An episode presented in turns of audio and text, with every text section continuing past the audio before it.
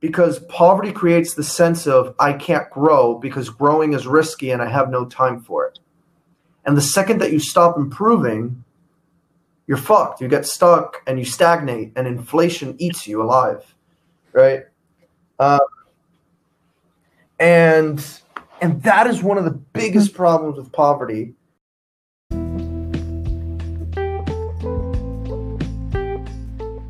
What's up, people? It's Katie Friesen here, and you're listening to Perspective. Essentially, this is my way of walking a mile in someone else's shoes. These are my authentic conversations with people from all walks of life, their experiences, and how it shaped them. I promise to bring to you quality over quantity. I only post timeless conversations that were insightful or meaningful to me. So you can check out all these episodes. You can check out my why and other cool stuff at my website. That's katiefriesen.net, K A T I E F R I E S E N dot net. While you're there, please subscribe. Subscribe on the website. Subscribe also to where you listen to podcasts and tell your friends about it. If you do so, that helps me bring to you more of these timeless conversations. Conversation like this next one.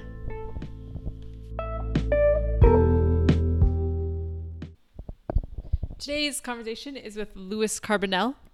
Louis was born in Cuba, came to America when he was five or six, uh, went through the school system in Miami, both lower income and a school for advanced studies, because he is a smarty pants.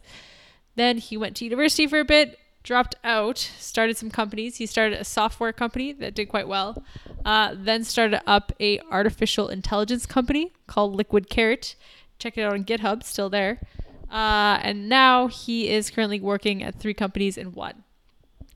Uh, brilliant guy.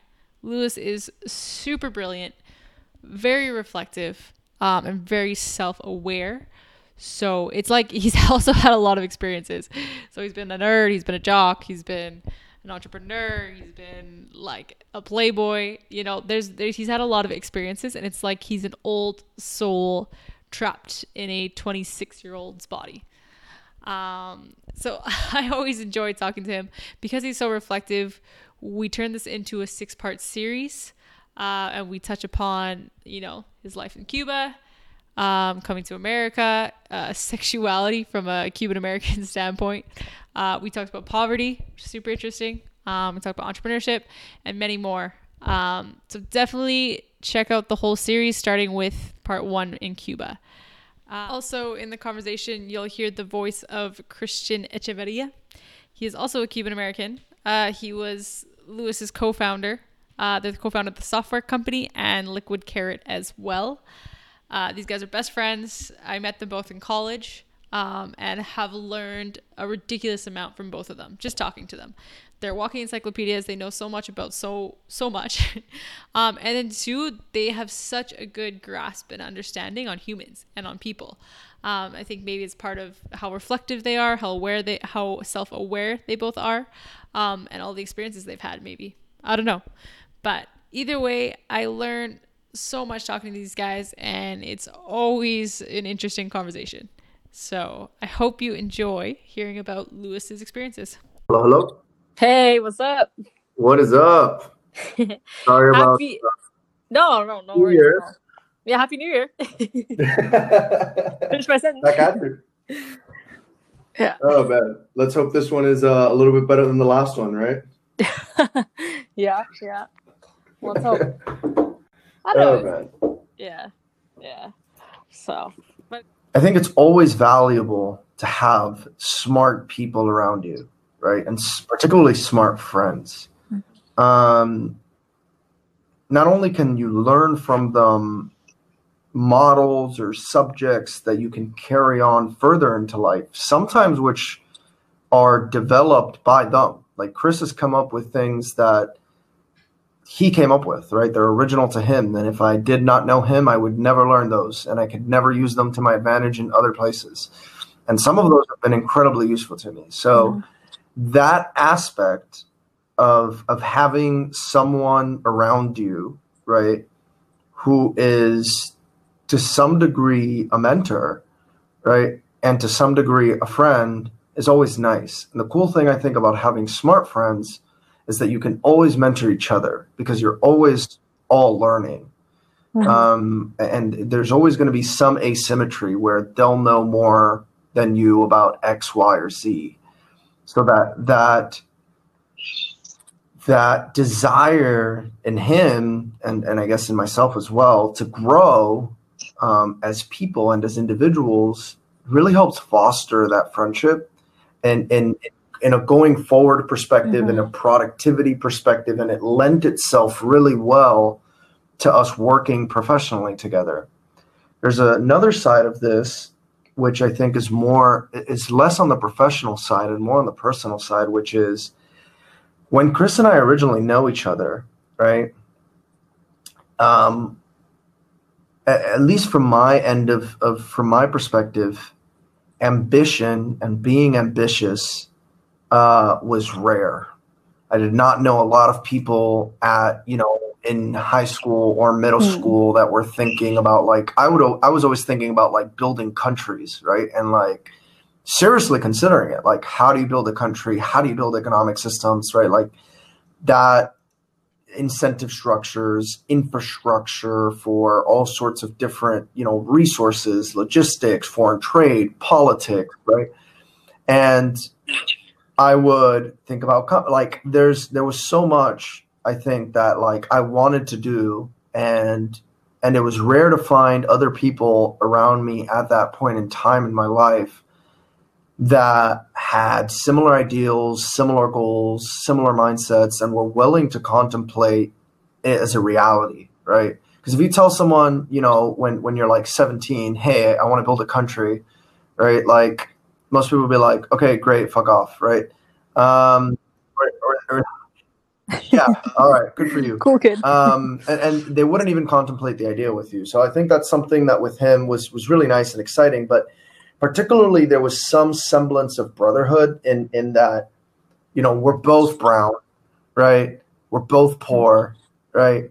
And we're both being th- that state is such a unique state of being incredibly ambitious but incredibly underprivileged is is is a unique state to be in. And and it is it was it was incredibly rare because most people in in my experience at that age range who were black or who were hispanic who were you know and, and brown and and who were you know they come from less educated families right? Like chris and i talk about like how most of the time we're parents to our parents right?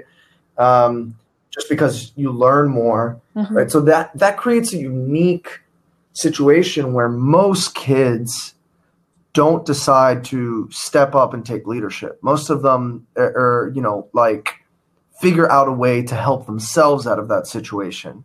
Most kids and rightfully so right? They feel defeated or they they they get you know self-esteem issues or they get like this sense of hopelessness or and they might try to fit in or you know whatever the case is right? And, and so there was i think a unique sense of trust that was established at least on my end with him which was we have unity in our circumstance and our ambitions. Um, and and that helped create i think a very deep bond um, as you know because being being poor and trying to start a business like you take hits and you take some hard hits along that road. Um, and being able to like know you can depend on someone right? Because it's not it's different than when you start a business and like your family and friends can support you and like you have help and there's others around you that you know you have connections or like you can get help blah blah blah.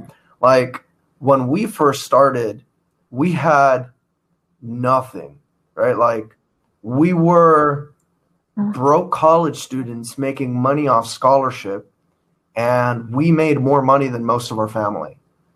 Um, our friends were other people in similar situations, so you can't ask them for anything. And we live in a city at that time whose debt to income ratio is one of the worst in the countries.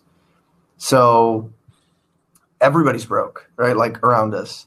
And everybody who's not broke isn't sharing it and doesn't want to talk to two kids, doesn't want to mentor them. Um, so at that point in time, when we start having someone there who you like have their back, they have your back, and you don't have to question it. There's never a doubt in like, at least my mind, there was never a doubt like, oh, you know, if we put ourselves in X or Y situation, are they going to come through? Right. It was always like, I think X or Y situation is going to be good. Let's try it. And then, you know, same thing, vice versa. And just be like, all right, Mhm. let's fucking go for it. Right.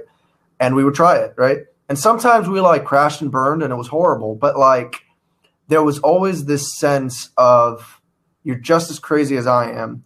And like, there was an interesting thing, which is I think our ambitions were aligned, our coming of age stories were similar, and we provided value to each other because I think even though other people might not see it as such, like when we speak with each other, we have very different thought patterns. The way he sees the world is very different than the way I see the world. The way he solves problems is very different than the way I solve problems. And that duality, I think for me, helped enormously develop myself as a person because I always knew that if my way didn't work, I can try his way, and that probably will work. And almost always between, you know, one of those two ways worked, right? It was just a question of figuring out which one. Um, which, on a personal level, is, I mean, I think great, right? To have to have a friend who like like I know that like, you know, in I don't know, 10 years, 20 years when like I'm an old fart and I have little kids running around, right? Like having someone who helped you get there still be around in your life, I think is really cool. Um, and by the same token, um, a lot of the lessons learned, right?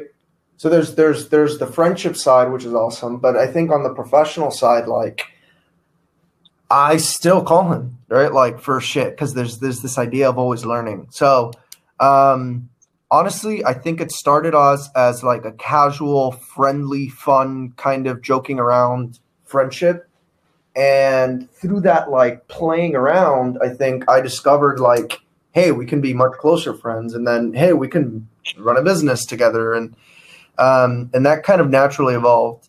But it really just started with us like messing around, fucking around, you know, playing with these intellectual concepts, and and uh, that that feeling of joking, that feeling of you know this this, I think really created uh, the beginning of what would I guess evolve into our our friendship over time and and our our professional relationship um, over time but it, it really just started with you know jokes. Sometimes I joke too much. He's more serious than I am sometimes, but um, I'm I'm as they say in Spanish, un jodedor, um, which loosely translates to an annoying little shit sometimes. Um, quick, quick, quick follow up question. Not not with the fact that you being an annoying little shit, but how did you foster um, kind of that ambition? Like, was that just always something you naturally had, or like, what do you think caused you to be so ambitious? I, I can step in uh, and give my answer. Uh, yeah, that's succinctly put. Um, yeah, I think I, I think for for me, I I would say I would say poverty gives me the drive to keep going. Um, or you know, today escaping po- like I want to set myself up so that I never have to imagine a world where I am poor. And then I want to go further, which is I never want to imagine a world where anyone's poor. Um, and, and that can be in in thought, right? In education, that can be in in food, in water, in you know basic human needs.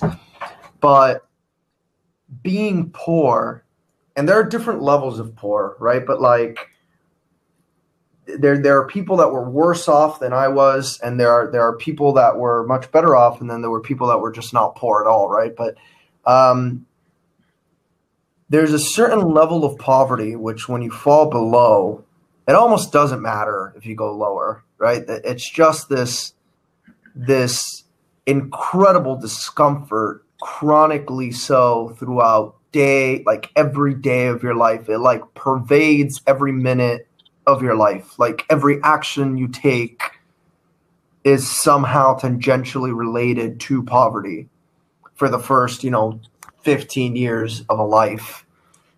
It and it seeps into your self-esteem just to yeah in there. Yeah, I mean, Hmm. again, for a lot of people, it does. I, I got lucky that I I I feel like if I wasn't poor, I'd be an arrogant little shit, and I, I feel like at times I come off as an arrogant little shit. So, um, it, to some degree, I, I I am thankful that I had poverty in earlier life, um, as I believe it mellowed me out a bit. Um, but it, it also gave me a drive right? It, it gives you this sense of, it gives you an ability to problem solve, right? Almost out of necessity. So you have to be creative. If, if you're not creative, you will likely die. Um, Hmm. and that, that in, in, in my case, and, and I think in Chris's case also, that, that at times was quite literal. Um, so, yeah. Quick. Yeah, no. Um, Oh, sorry. The the second thing which i think directed that drive right? Because that that was poverty creates the fuel by which you can burn the flame right? But for me but the thing that directed that was uh a, an, a probably a sense of grandeur that was imprinted on me by by my my grandparents and my parents particularly my mom. Um this sense of like grand responsibility and, and idolization of like so like i i was told to idolize like you know leonardo da vinci socrates right sophocles plato uh, descartes like all these great thinkers were thrust upon me right in early age right? I'm talking like the age of like two and beyond right repeatedly day after day, right? As like study them, look at them, right? They, you know, they were remembered. And so this sense of when you when you read about their lives and the impact that they had on the world, if you read enough of their books, like when you read somebody's scripture, when you read the notes that somebody leaves behind for like time to remember them by, you feel a sense of connection, I think, to that person and and to some degree i thought of them as and and their achievements in this world as like things i can do right?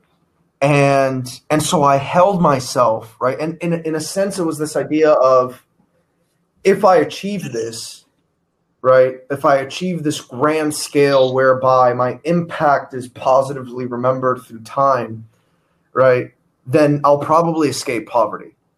Right.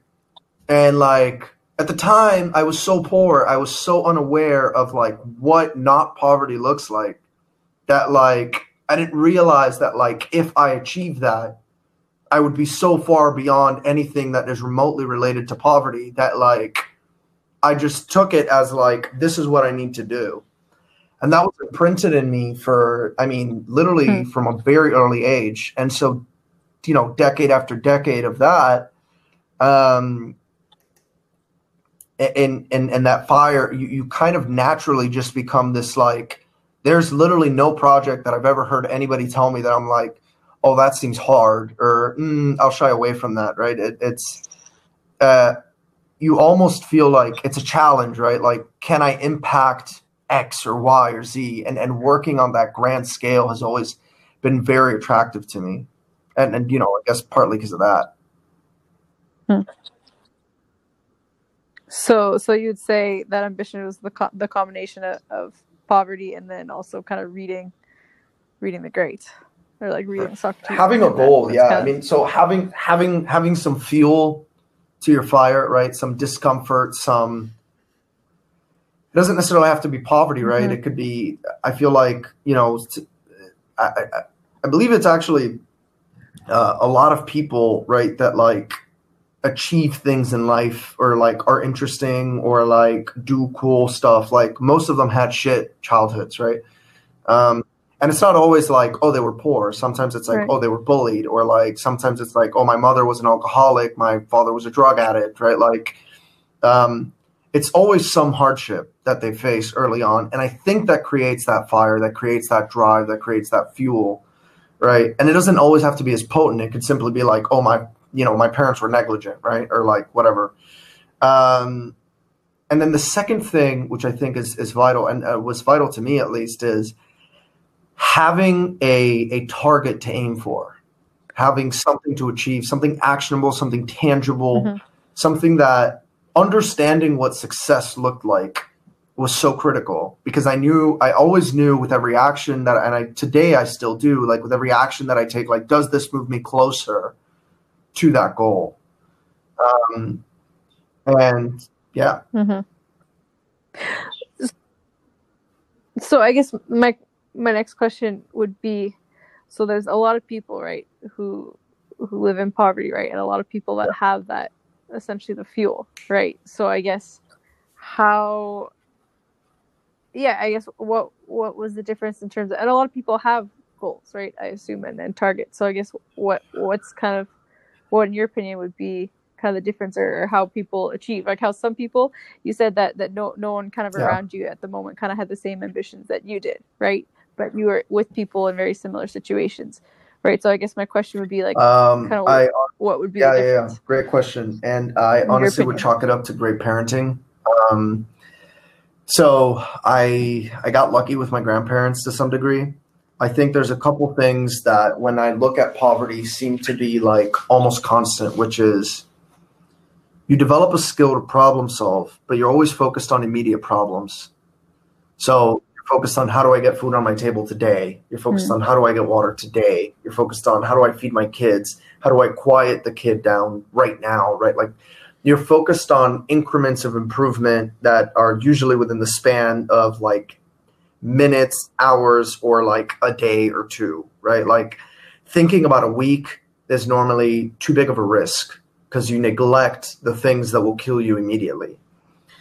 Um, and so Hmm. that inability, like this, this quote of like poverty stifles innovation is is is critical, right? Like I, I honestly do think it's incredibly vital because that that person isn't going to be focused on on you know solving infrastructural problems and thinking outside of themselves if they haven't been able to eat food for two weeks and like they have no way to source it they don't have water near them and like they're they have nothing or nowhere to turn to to get it like that person does not give a shit about aqueducts. That person does not give a shit about like economics. That that person can care less about any of those things. That person cares about a bite of food Mhm. and some water. And like never even the concept of guaranteeing that for themselves later on. And so that short-term thinking becomes a habit and i think one of the things that benefited me is i was afforded the luxury of being spoiled enough or insulated enough from that reality and that hardship in earlier life that I still felt it. It was impossible not to, right? Given where I was. But it was not my concern to solve. And then, two, there was about three things here. Two was I was empowered, I was given permission to some degree, right? That I can solve my own problems. And, and I was I was taught how to resolve my own problems, how to identify my own problems, and how to take ownership of those problems and solve them.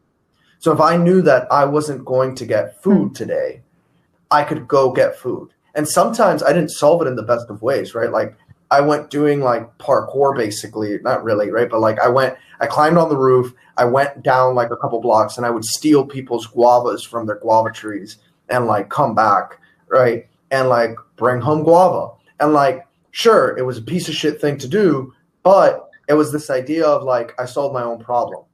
Some other like I would go to like uh, I don't know if they're called aqueducts or like, but basically where like all the water treatment stuff was, and it was a very warm and humid environment, and it would always be filled with bullfrogs. So I would go hunt bullfrogs and then come back, you know, eat some frogs.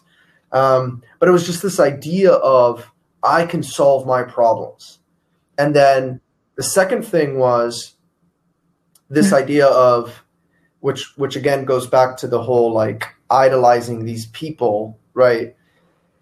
Is this concept of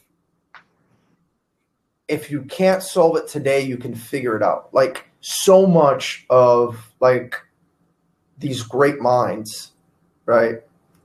And and their accomplishments and and their achievements and their characters as people is related around problems they solve for others, right? Chris uses the word the the quote like the words jobs to be done, right? They they their job that they did was they solved something for some arbitrarily large number of people. And so this idea of I can figure it out if I don't know it was the last thing, the last piece of the puzzle where mm-hmm. I I could identify a problem then, right? Like I'm having difficulties finding food, right? Boom, problem identified. And then I could go solve for the short term, I could go hunt frogs, great. But then I can go solve for the long term, right, as well and be like, okay, this is how I can get frogs. I can mate frogs. I can do all this, right? And I can think about it in the back of my mind while I'm doing other things, such that when I come upon a solution, I feel confident enough in my problem solving ability and myself to say, all right, let's do it. And I'm willing to take that risk. Um,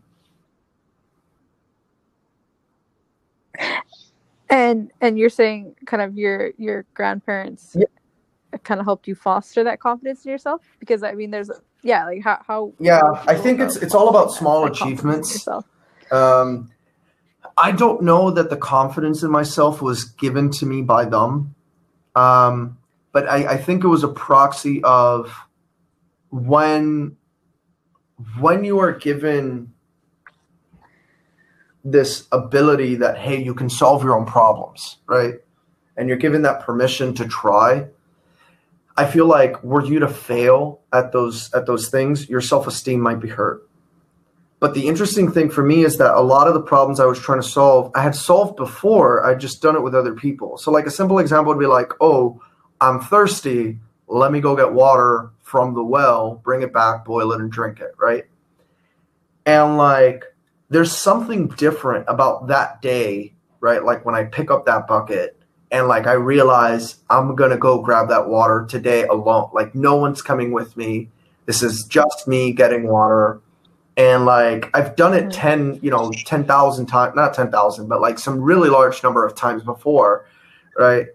And so I already knew what to do. It was just this idea of like, it's on me today, right? That, that responsibility and that ownership.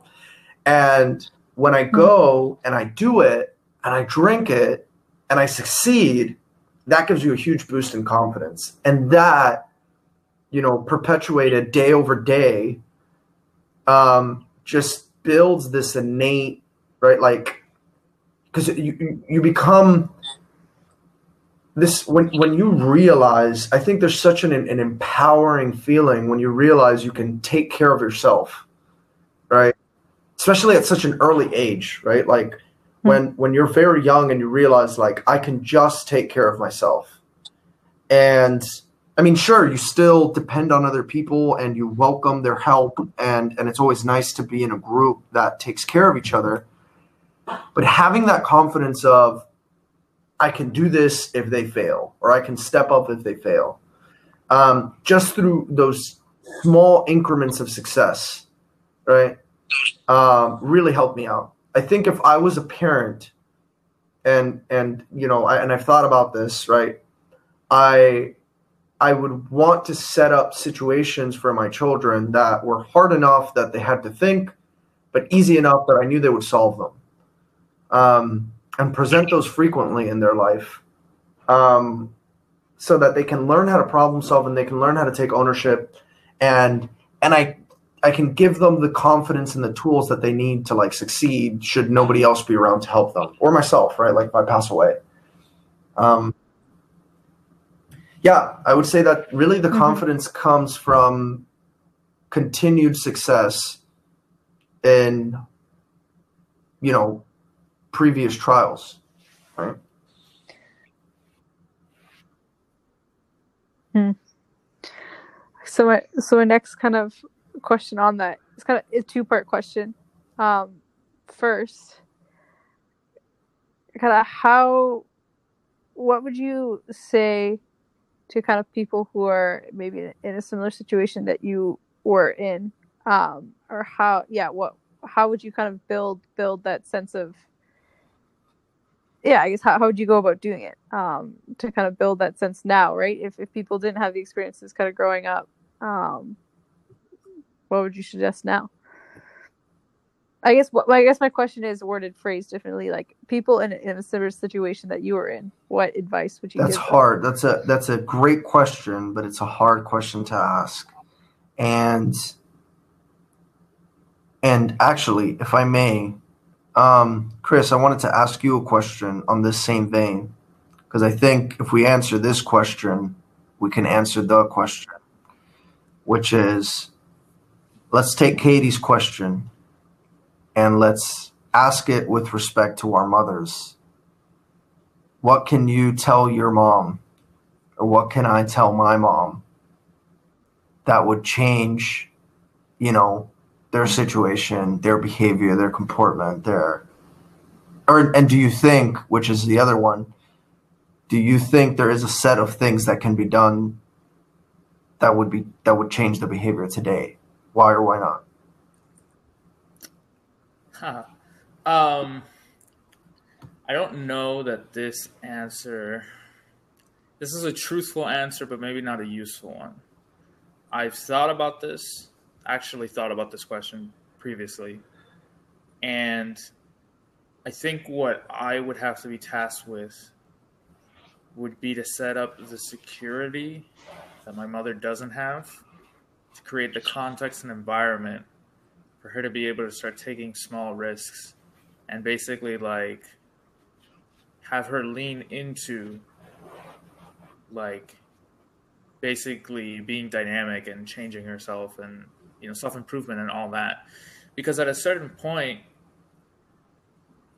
like you're so close already to like the edge of like ruin that you just don't I, it, you know the calculus the the balance that they struck at least that my mother struck is you know there's a whole other host of factors right? So like i'm not trying to just so everyone's clear i'm not trying to badmouth my mother like uh, there's other factors in play. But uh you know it's like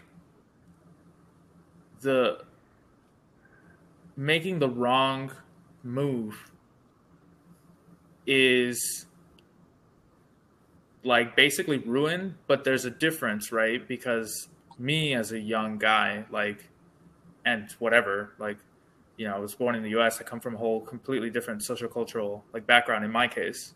You know i got to see another side like yeah i mean i don't care like i end up homeless or whatever i'll figure it out for sure.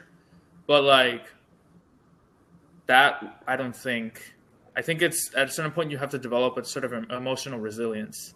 I think that's what it comes down to It's like your core identity and, and everything like that. At a certain point like you're forged. Your experiences forge you and you have to develop a certain like self-reliance. It's like not to go too far but like i think the difference between my mother's experiences being young and my experiences being young is you know she had her parents that would like come and swoop in and because of economic circumstances and things like that i knew that if i couldn't save myself nobody was going to do that for me so so it Mm. just helped me build like this foundation um like emotionally that I, you know, like no matter Mm. what's happening, I'm gonna figure it out. Um, you know, and, and now like in my like later life, when things go bad in my immediate circle, like people tend to like look to me and like, you know, like for like support and help. But in my mother's case, because I think she has a different emotional like tool set I have to create that sense of security and safety for her. And I think that that's true for a lot of people, right? Like, what is the thing keeping from keeping people from getting out of their poverty? It is their poverty. Like, um, it is like, and I mean that in like various senses. Like, it is the risk of ruin if you get anything wrong, and your lack of education, and the fear, and the like identity problems. But then also, it's the realization of like. Mm-hmm because like I had a transformation personally where I realized I went from thinking I am poor to I am broke. And there's a very big difference. Poverty is a mindset and broke is a state. And I realized that I just happened to be broke, mm. But I didn't have to be. Um so there's the answer. It's like more security and like gradual steps for anyone listening who might be in that situation, look within yourself. And if you find that maybe you're not, you don't find that you have the emotional fortitude to be able to support yourself through anything that might come, then you know take it step by step. Climb climb the rings on the ladder. Uh, it's it's more about the process anyway than it is about your particular goals. Um, so hmm. so just figure out how you can do your thousand, you know, swings and don't worry so much about knocking it out of the park. Um, so yeah, yeah, that would be my advice.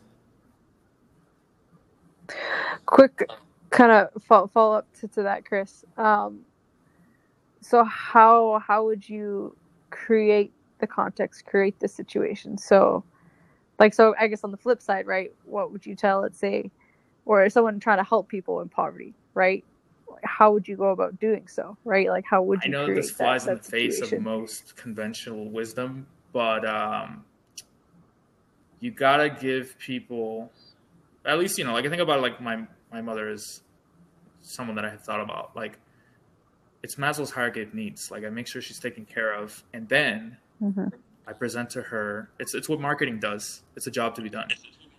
It is transformation. I present to mm-hmm. her what life could be, like and then I convince her that it is possible, and then I let her take it from there. Um, because I mean, you can't like, you, you can't. At the end of the day, there's truth to the personal responsibility narrative. I think what is like missed is that there's the whole environmental context surrounding that. Um, yeah. Mm-hmm. So I would Sorry to interrupt, bro. I uh, I just wanted to say that one, I I absolutely agree with with with everything Chris has set up to here, and and I wanted to paint an anecdote um, quickly because I think there's something to be understood on, particularly when I talk to people who don't come from poverty, right? that that they might not understand how to change it or how to help um, and then also to the same token of when you are poor right what what does the other side look like and it, I'm, I'm gonna throw my, my mm-hmm. mom under the, the bus for a second here right but like one of the worst things about poverty right is the stress that it creates for a person. And the the stress does more harm than any of the material things or actual circumstances around you. It is that stress that just kills you. I mean, it is it is it is chronic. It's like depression, it is a mental health thing. It is and when i when when chris says poverty is a mindset right i really think that the that that shift the first thing is detaching yourself from that stress right?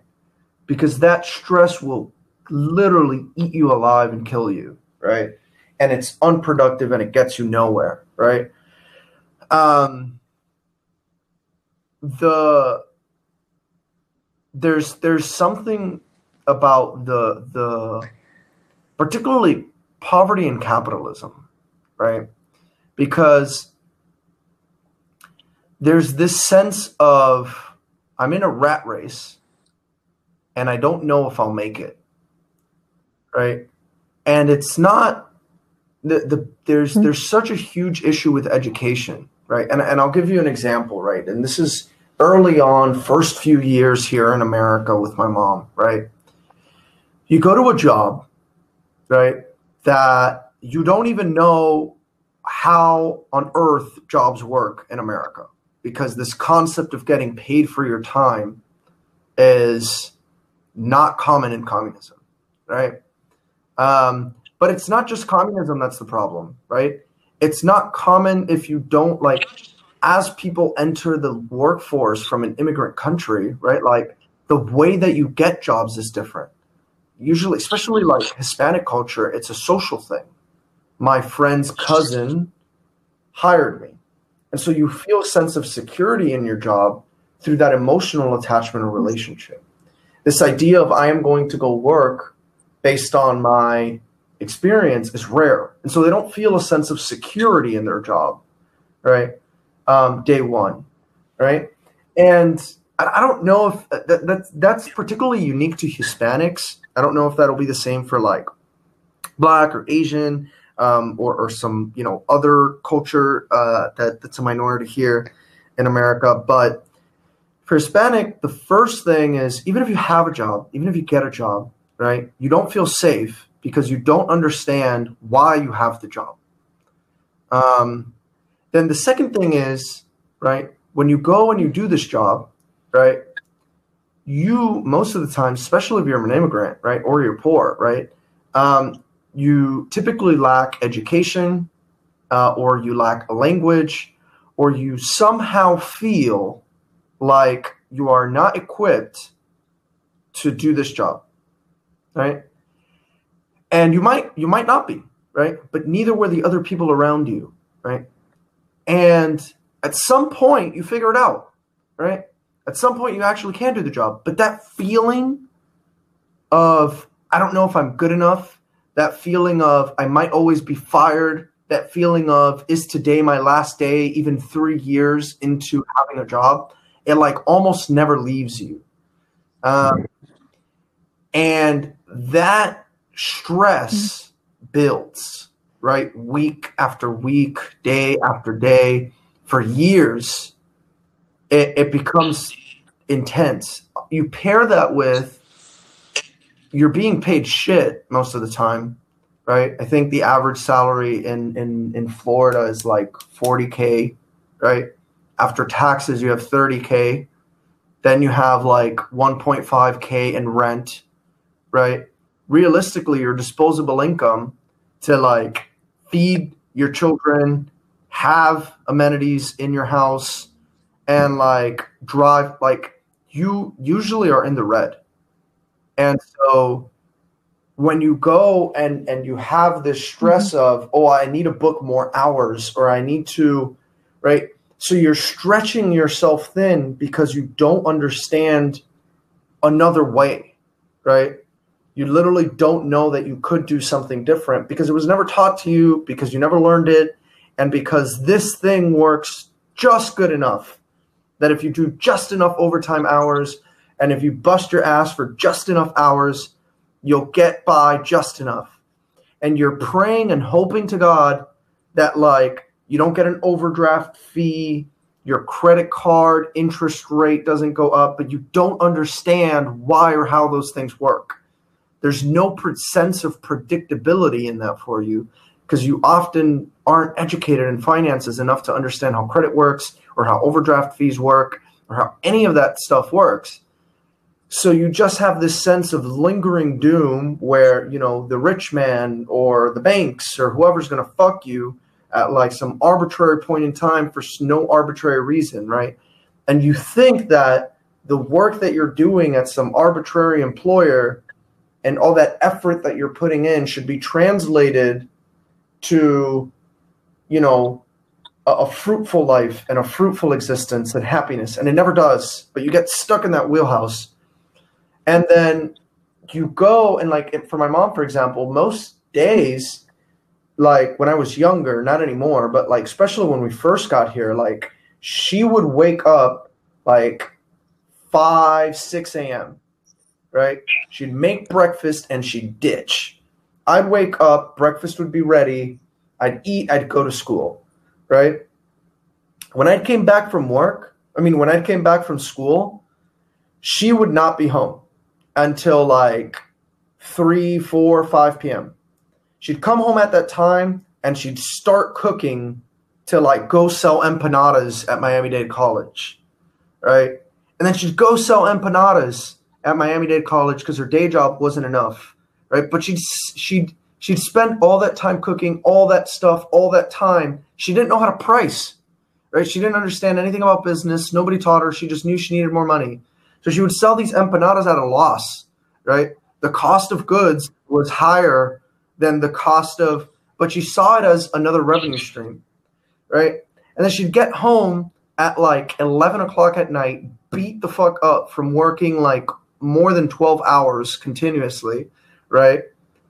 And at that point in time, in that like one hour before she had to like go to sleep and wake up before bed, she had to fit everything else in. She had to fit laundry in, she had to fit cooking in, she had to fit doing the bills, she had to fit anything, right? And most of the time, what happens is you get burnt, right? Like literally, the we as people working, you know, 15, 18 hours day over day over day over day, not everybody can do that. And so those free little moments that you have tend to go to de stressing, right? So they'd go to partying or they'd go to watching something on TV or because the stress would literally kill you. Like it, it not literally, but like you feel like it would. And so when you tell that person, right, going through all this, hey, go study this and you'll fix your problem, their immediate response is, in what fucking time, right? Like, in, in what time am I going to do this, right? Because they don't have, and it goes back to Chris's idea of creating a sense of security for them, right? Mm-hmm. I'm sure if somebody were to tell my mom at that point in time in, in her life, hey, don't worry about selling empanadas when you get back from work, right? I'll give you the extra two to five hundred dollars a week, right? Just study this, right? And that could have been how to build a business. That could have been anything else, right? She was already selling empanadas. She might as well learn how to do it right, right? Um, but just that sense of security of, don't worry, you'll be okay. You have time to grow as a person, right? Because poverty creates the sense of, I can't grow because growing is risky and I have no time for it. And the second that you stop improving, you're fucked. You get stuck and you stagnate, and inflation eats you alive, right? Uh, and and that is one of the biggest problems with poverty, which is between the lack of education, the lack of financial security, right, or resource security, depending on the country that you're in, right, and the lack of support from those around you, there is no way, rarely, in that person's mind, right? Like it is not a thought that they think about. It's not that like they imagine it and, oh, I don't know how to do it. It's the thought of imagining it is risky to them.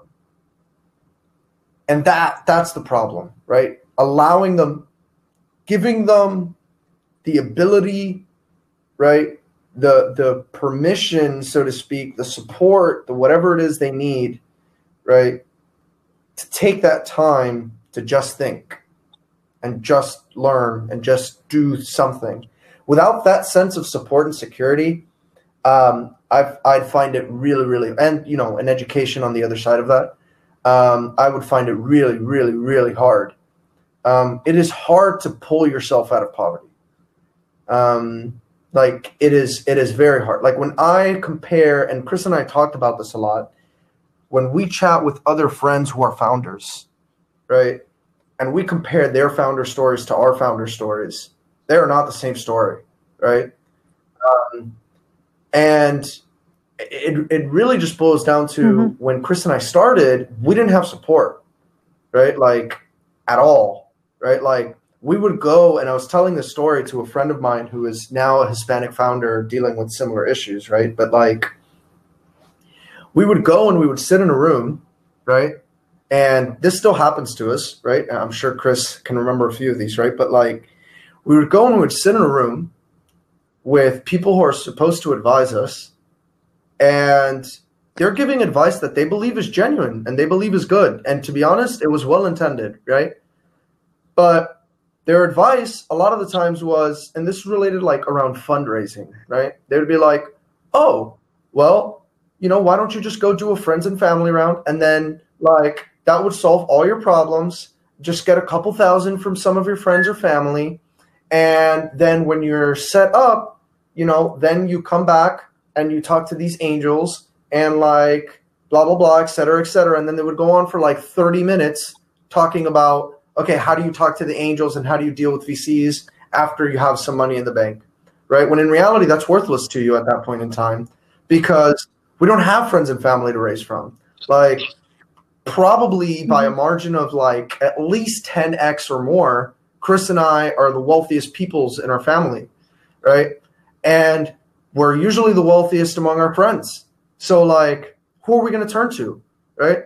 There's no one to turn to for that support. There's no one to get you from, you know, nothing to, okay, you have some breathing room, right? So you're forced to be that person for yourself, right? where to fund your business, you have to start a business, but to fund that business, you have to start another one. And so when you go and you you you figure out how to turn, you know, three businesses into one, right? Your your story becomes much harder, right? But when you present yourself to a VC, you can't tell them, right? It's like this Airbnb idea, right? You can't tell them like, "Oh, I am funding this like, you know, retail real estate marketplace selling cereal boxes, but to fund the cardboard sourcing and all that stuff for the cereal boxes, I'm doing Spanish tutoring on the side, right? Like, you tell that to a VC and they're going to be like, I don't want to fucking talk to you. Get out of here, right? Like, um, they'll they'll they'll laugh you out of a room, right? But the reality is, if if you don't have a source of income, you have nobody in your family you can turn to, you don't have a choice. That's the reality for a lot of founders that that come from, you know, uh, at least in Miami, right? Black, Hispanic, right? Like immigrant, Indian, Pakistani, all that, all those sorts of founders, like you're stuck figuring out how to pull yourself up when when it's really really hard. I, I, really I don't recommend it. It's not for the faint of heart. Um, it's it's it's and I shouldn't say I mm-hmm. don't recommend it because it's it's almost a necessity, right? Like I don't think you're going to get anywhere if you don't do it. But you might not necessarily have to do it with the ambitions that like Chris and I had. Right? Like if you can get to like 60k, 100k a year and that's your goal and that's your ambition, you're going to live a very comfortable happy life right? And like you should definitely do that, right? To like anyone listening, right? Like if that's your goal, fucking start today, right? There's a book called Getting Started from Zero. Is it called Getting Started from Zero, Chris? I don't remember. Starting from zero. Start from zero. Yeah, it's, buy it's it. It's twelve dollars. Yeah. Yeah. And like, if if you don't have twelve dollars, listen to it. Well, um, listen. It is It'll save you a bunch of time. Great. Yeah. Um, just just listen to the Indie Hackers podcast too. Just just binge that. Uh, yeah, because like the whole thesis is, you know, building businesses that actually make money and grow on their own and can like sustain your life, which is opposite to the way that you may have thought about businesses. So if you like follow the VC mm-hmm. uh, track, so yeah, yeah, that's just my two. Thank notes, you, Chris. Uh, PSA. Um, yeah, I, I, I don't know if that answers the question, but the, the short answer is I don't have a great answer. I think it's hard. I think it's complex, and I really think there needs to be mm-hmm. more social support um, to try and deal with that problem uh, because it becomes a problem for everyone. I think, right? Like when you have people that can't contribute to the economy, um, and and you just neglect them, like there's Mhm. still people. They're still going to need resources. They're still going to eat up resources, right? Um, and you're not getting any opportunity out of it, right? Um, so I don't know. It's it's a hard question to solve, but I think it's one worth solving. And I'm I'm actually that's one of the things that I'm working on right now uh, as a project. Um, or you know, a lot of what I'm working on right now is related to similar stuff. But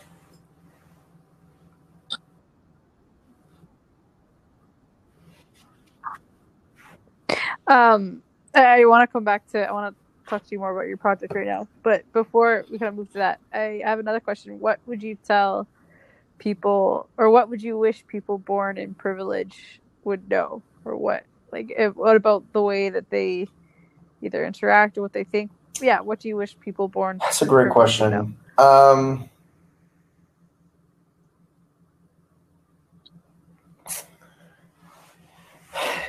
I would say uh, start a podcast, copy Katie. Um, so, I'm, I'm, yeah, no, I, I'm I'm half joking, half serious, right? Um, Thank you. so this has just been my experience with privileged people, um, particularly here in in America, um, a little bit in Canada, a lot in the UK, and some in Europe. Um, their their mentality towards those less privileged, particularly those that might seem extreme, right, to to them, right, like you know, in an extreme situation relative to them. There's always, I think, some form of prejudice, right, and and it falls into different categories and buckets, but there's always some form of prejudice, right, about that person and then about how or do or what if I approach that person, right? The the possibility of an interaction with that person, right? And very few of them, very few that I've and again this is just my experience think about or take the time to think about a relationship with that person in any capacity, right? Like a mentor to that person, uh, uh, uh, an acquaintance to that person, right?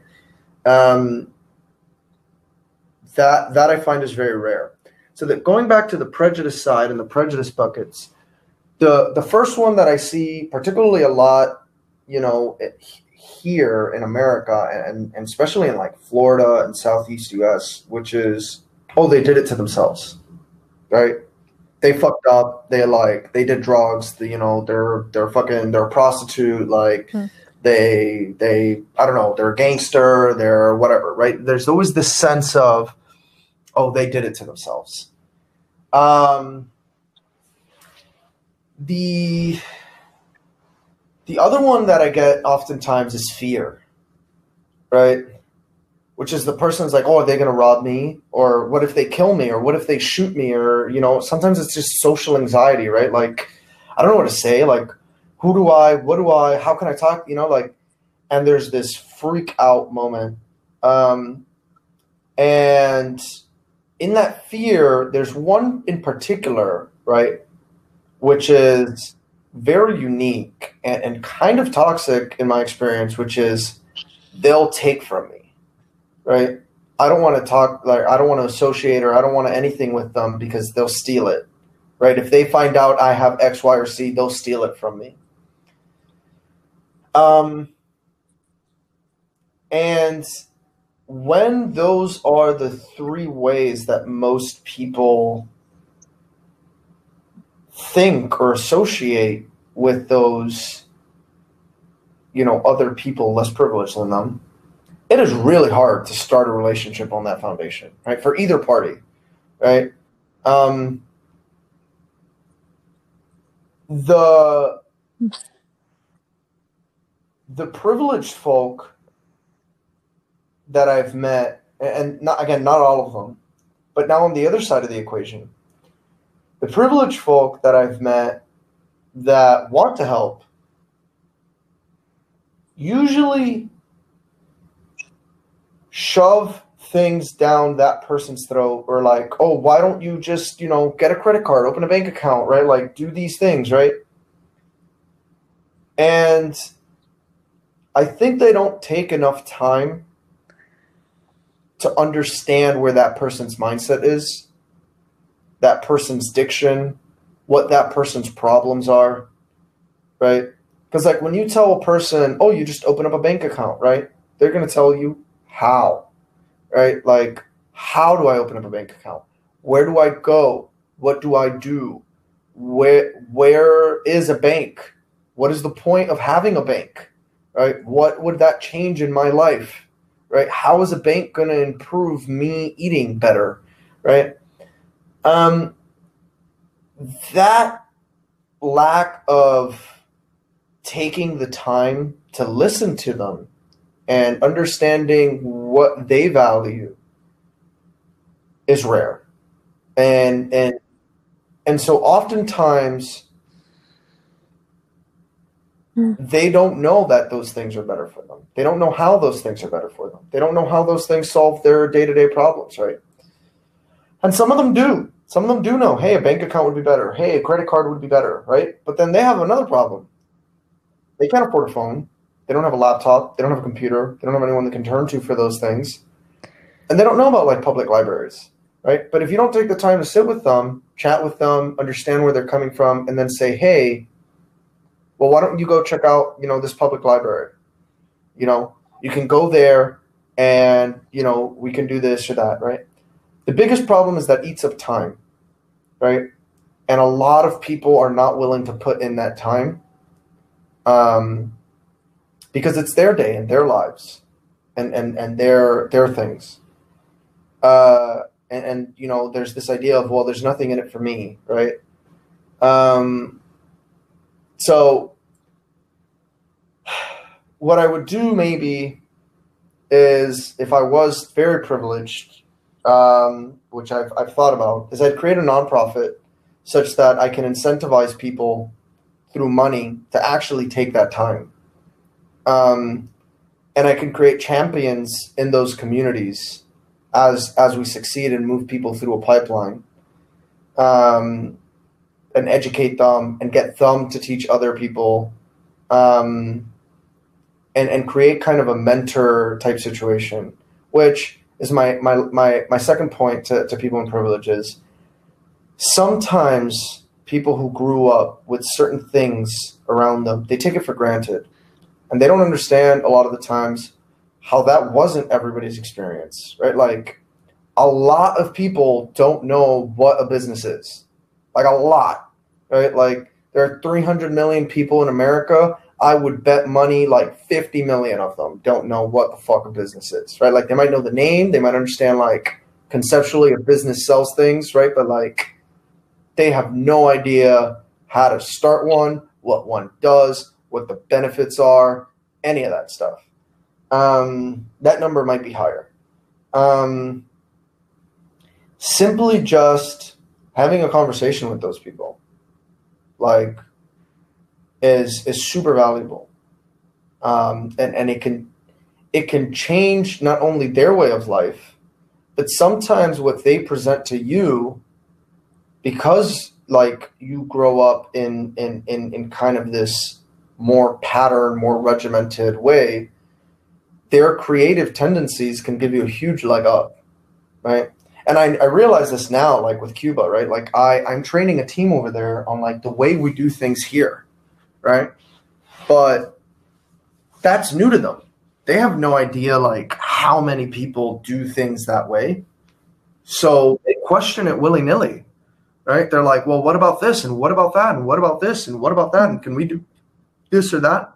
And sure, like 90% of the things they say are going to be like, you know, well, not this because that, or not this because that. But then there's that 10% which you just get stuck with, wait, holy shit, I can't believe nobody's thought of this, right? And and there's so much opportunity that can be taken out of that 10%, right? For for anybody, right? There's so much that I think we as people can learn from each other and benefit from each other, right? Because um, because the less privileged can impart some of your behavioral patterns, can impart some of the practices that somebody more privileged or more wealthy has in their day to day life, the way that they comport themselves, the habits that they do, the things that they focus on, right? But then the privileged and the wealthy can also figure out the problem solving skills, the creative thinking, right? This idea of empathy with others, right? Because it, and I'm not saying that, that the, the, the more privileged aren't empathetic. I'm saying that when you are less privileged, you are forced to be empathetic, right? You, that skill set has to be developed. Otherwise, it is very hard for you to socialize and move forward in life. Um, I would, yeah, I would just say, I, I guess if, if I had to leave a quote, hmm. it would be take the time to know each other, whoever those people may be.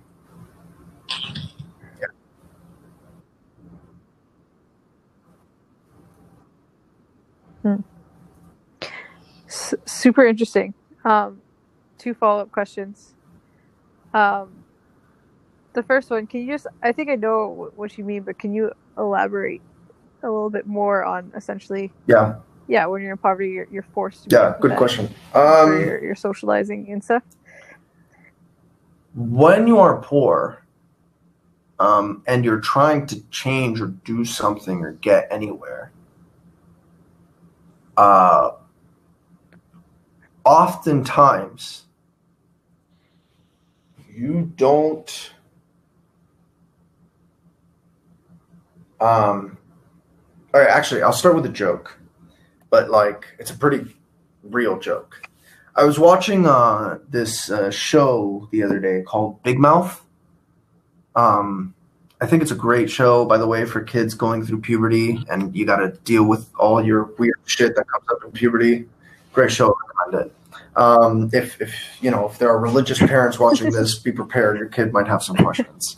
Um, so, but there's there's this funny funny to me right? It might not be funny to others. I apologize if anyone gets offended right? But there's there's this funny part of the show where there's a, a, black girl who has a white mother and a black father but her black father has morphed his comportment to be able to be with a white woman because his cultural expression has been changed to match this woman's cultural expression as as has hers, right?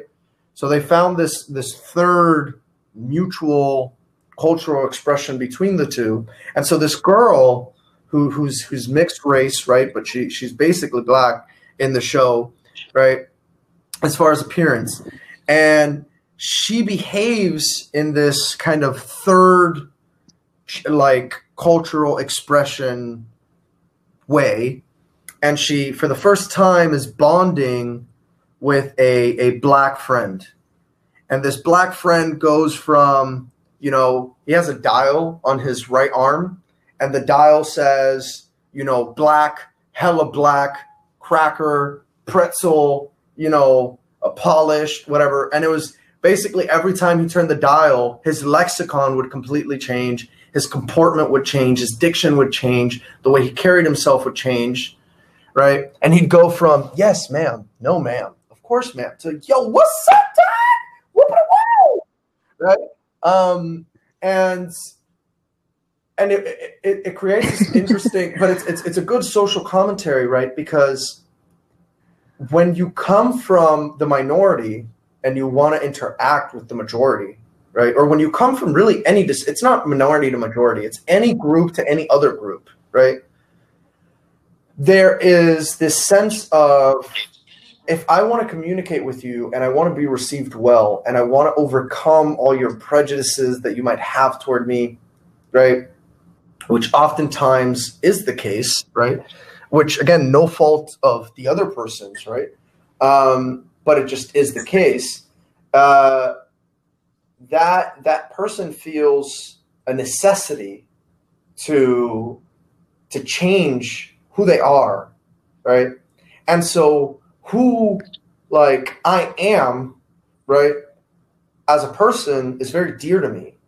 But like who somebody sees me as, right, is really dependent on who you are, right?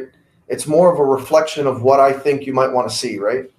And that that necessity to understand that other person's mindset is so vital. Because like when you go to apply for a job right take any cuban who comes from cuba right and, and like the way that you talk if you do it at a job interview here in america i mean it's offensive that they would do this but like they would they would laugh you out of a room right?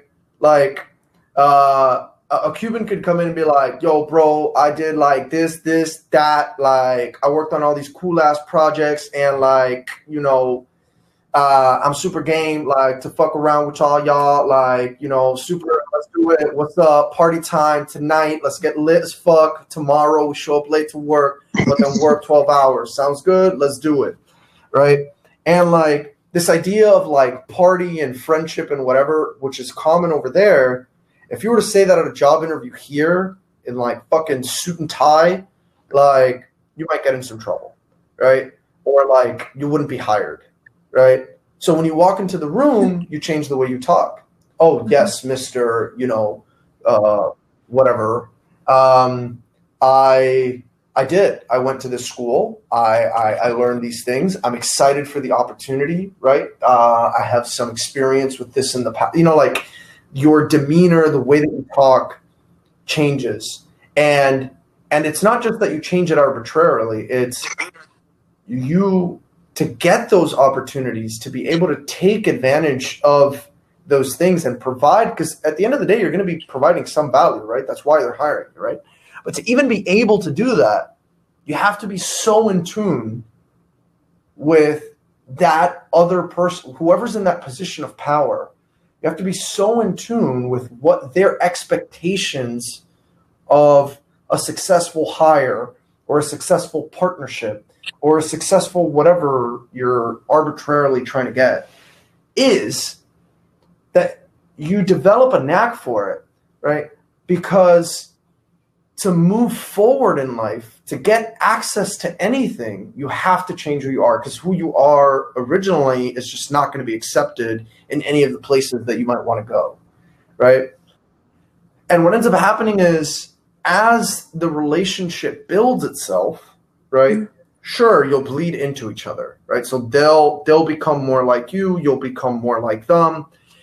And and at some point there's a good synergy. But at first, to, to get your foot in that door to, to establish that relationship um, you have to have to have to learn how to listen to that other person's needs and wants. And the interesting thing is that um, most of the time one of the reasons that those who are poor develop it better is because they need to right? Like if you look at the power dynamics of an interviewer and an interviewee right?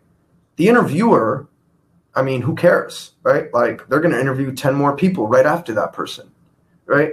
But as an interviewee who's poor, you might never get another opportunity like this. This might be the only one you ever get in your life, right? You might spend the next 80 years of your life fucked, homeless, and like hating yourself because you fucked up this moment right here, right? And so you have to step up when it comes to like everything. Micro expressions social cues like who is this person? What do they like? What do they not like? How do i talk? Right? How do i stand? How do i look? Do i smile? Do i not smile? Right? There's such an enormous focus. And this is not just me right? Like when i talk to my mom when i talk to her friends when i talk to other hispanic people who have like built careers for themselves right? Like that is such a common thing to hear, right? Like, oh no, you just you know you present yourself X Y Z way, right? It turns out to be a superpower if you develop it later, like if you develop it good enough, because then when you go to sales, right? I mean, it really helps, right? That's that is sales, right? But you know, most most not every Hispanic is in a position of sales, right? Which, Mhm. by the way, I I would, if I'm ever doing sales and hiring salespeople, dear God, am I hiring like Hispanic Americans or Black American?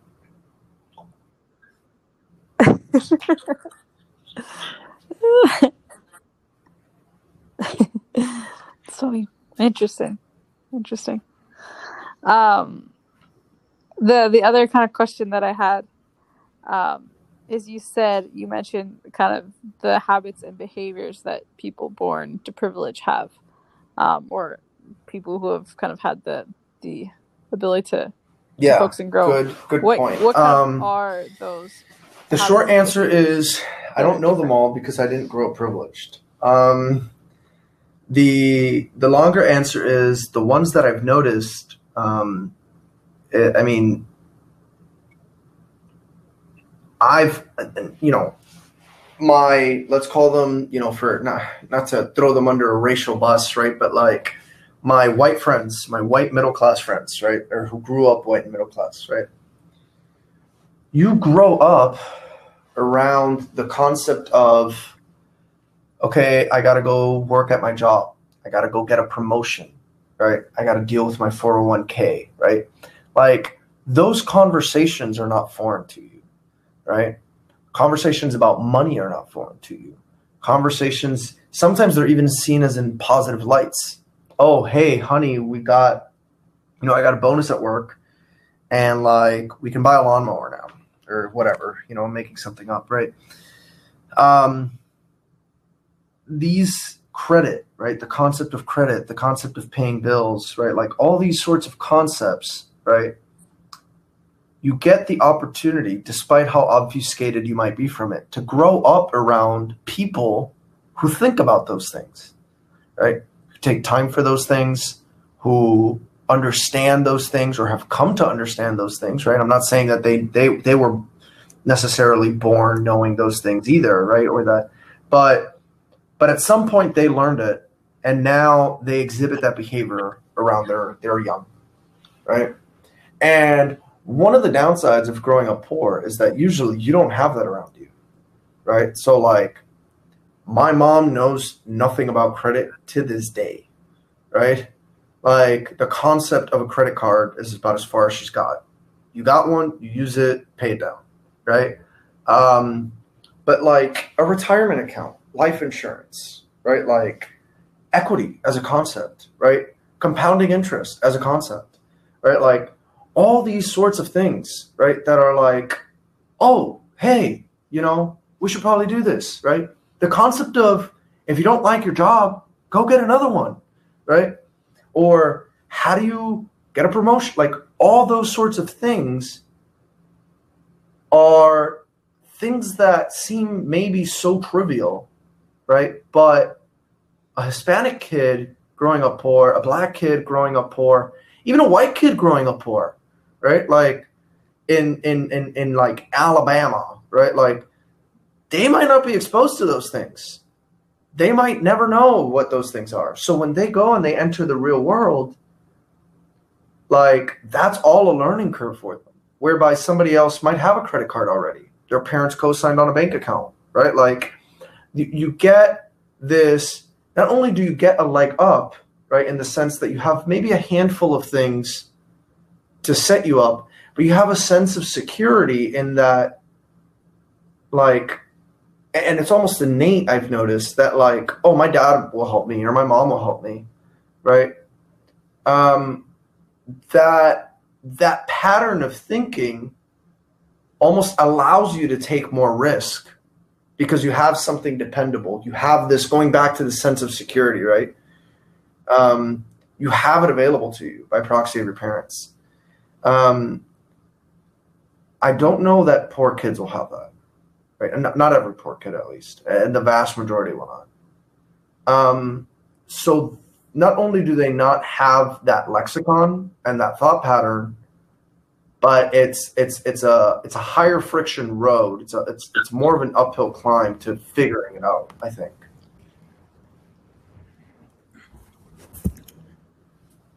Yeah, Sam Altman said something that sticks with me, and that one day I'd like to like have it not be true. But he said basically, in his experience, what's the best piece of advice that he could give founders? You know that he's found that's correlated most with success, and he basically said, uh, "Pick your parents well." Um, so and it's out there on on a interview somewhere, and I remember watching it. and I'm like, well, shit. Hey, hey, did you see what I shared? yeah, yeah, yeah, yeah. Yeah, that's It's so funny how it came up immediately. yeah, Yeah, it's a sad quote, but it's Yeah. also very accurate. I think. yeah. Yeah, just for the listener, so that you're not like, what's going on? I uh, went to Google and I typed in advice for founders, Sam Altman, pick your parents. And the first, like in the Omnibox or, or in the like search engine result page, uh, it has a snippet that says, as Sam Altman says, the most important thing you can get to be a founder is to pick your parents well. That's a really sad statement about the world. And then there's part of an essay that says a lot of what makes a founder is set before they're old enough to drop out of college. It starts with nutrition and security, and as much as possible, love. Yeah, Sad but true. Um, Well, I think that's Yeah. like th- those aspects, kind of going back to the, the education system. I mean, yeah, you, you can teach the concepts that you mentioned before, but kind of like security and love. I mean, maybe security depending on how the system's built, but I guess lo- love is something I, that, that that'd be a tricky thing for, I believe, an education system to be able to well, the way that I I think one thing that that is critical here, which is is really what I'd be focused on, right? Is and and really I think it's what's at least helped me, right? Which is learning to love yourself and, and understanding what that means, right? Mm. Being being able to just be happy alone, right? Being able to just like if no one else supports you, fuck it. You're okay, right? I mean, it's not to say that you don't appreciate other support, right? It's always lovely to have friends and people to share life with and experience things with. But being content and giving yourself that sense of security, right? That's really powerful. I think, at least for me, it's helped me out quite a lot. Um, but granted, I did that thanks to my grandpa. Hmm. So you know, it, there there does need, I think, to be some initial, you know, parenting, and and I think the educational system can take care of that. I don't see why we can't love each other or love somebody who who didn't, you know, come out of my vagina or like you know come come out of, you know, yeah, uh, Yeah. you know what I mean? I think the society, the the way that we're structured, though, we're not in a communal type of society. Like in a hunter gatherer context, sure, but like the way that we're set up now, I think is a little bit difficult. Just Mm. putting my two cents out there. Yeah, Yeah. I wouldn't because disagree. in, in the in the not to geek out, but I've been reading *Sapiens* lately, and uh, one of the things that they discuss is that for a very long time, humans we kind of just like lived in tribes or bands, and uh, didn't really matter like whose kid it was. It was like the village kid, like you just take care of people, presumably because you need them. Um, and it's horrible to see somebody that you're in contact with all the time get like mauled by a lion or something but uh but that kind of goes away when once you like start doing industrialized societies and stuff like that you know when you don't have to like depend on each other for success Hmm. so yeah just, just a side side note there Interesting. Um, kind of quick question on on developing this your self love. How did you go about doing that, or how did that develop? Um, That's a good question. Um, I think it starts with confidence. Um, at least for me, it started with confidence. It first starts with confidence. Uh, confidence in in in myself and my ability to achieve things. Um, and I think that confidence gave me so many benefits because I took so many risks and as I as I fueled a lot of those failed, especially early on in life, right? And, when I say risks, I mean like risks of like going to talk to someone, risks of like trying to eat something, right? Like they're dumb risks, right? But like the risks, right? Like when you're a kid, you're gonna stick like some berry you found on the street in your mouth. You don't know if it's gonna kill you, right? But like I do it anyways because why not, right?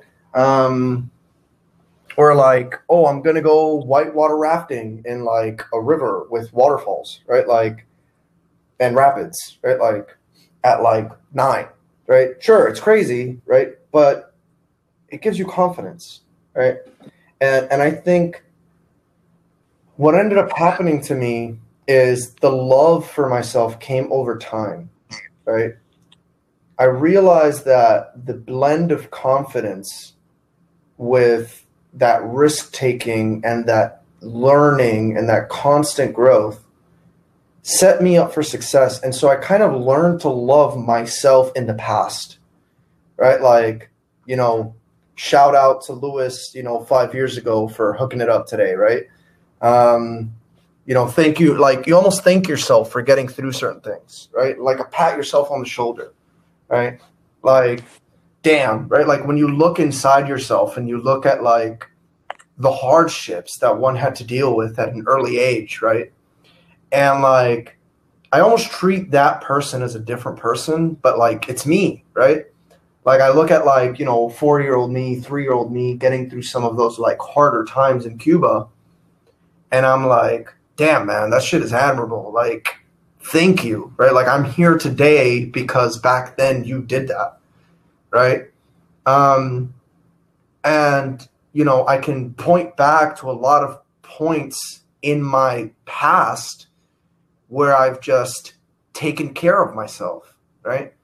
Uh, despite it being hard or despite it not being the easiest, you know, like the the desired route or the predicted route or the recommended route, right? Like sometimes I took the route that people told me like don't fucking take, don't ever do it, right? Um, but I did it anyways, right? Like being an entrepreneur, right? Like everyone, like my entire dad's side of the family, like we fucked off from each other, right? Like completely disconnected. Um, uh, around this idea of like, hey, I'm gonna drop out of school to be an entrepreneur, right? Um, and and today i just like you know i'm glad that i took those risks. And i feel like the moment that i started reflecting on on that i don't was probably like 10 11 kind of age but i didn't think of it as love right at the time and I think it wasn't until later when I got into like my first like pretty serious relationship um, that that I, I I realized what it was like to be loved, right? Like within the context of a relationship, right? Um, and, and what it was like to have a friend and, and all these sorts of things, like in, in a much more intimate sort of way, right? Um, and and in that moment, I realized like, this is love. This is what being loved feels like. And this is amazing. And I realized like I had some of that for myself and I wasn't nurturing it and I wasn't fostering it. Um, and so probably around the age of 13 or 14, um, I, I really changed to like take care of yourself, right? Like this idea of love yourself, like seriously love yourself right? And like anybody else critiques you, that's okay, right? If it's a constructive criticism and you can learn from it, great. If not, like, sorry about, you know, sorry to them, right? But like, I'm just to keep moving on. Um, but yeah, I, I would say it starts with confidence. It starts with some exposure to love and feeling loved so that I, at least for me, it was, it was so that I could know what the feeling was like.